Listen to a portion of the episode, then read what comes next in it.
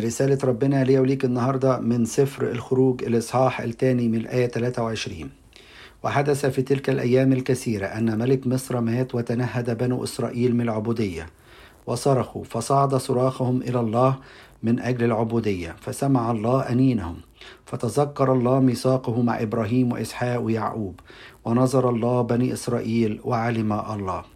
الواحد ساعات يقرأ القصص دي يقول طب أنا أستفيد إيه من الحكاية دي؟ لا، الاستفادة رهيبة وقوية.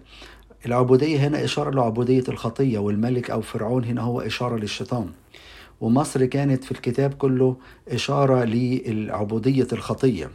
عشان كده نلاقي ما يميز الحياة في مصر ثلاث حاجات، نلاقي الطين ونلاقي القش ونلاقي كمان الكرباج. الطين إشارة للخطية وال... وال... والمتاع بتاعت الخطية الصعبة جدا، والكرباج إشارة للنتائج المرة والألمات اللي بتجيبها الخطية للإنسان، والقش بيمثل الحياة اللي هي شوية ريح تجيبه وشوية ريح توديه، إشارة للحياة الهشة اللي ملهاش أساس، اللي يعني ساعة لقلبك وساعة لربك، الناس دي يجيبوك كده شمال يجيبوك يجيبوك يمين يجيبوك.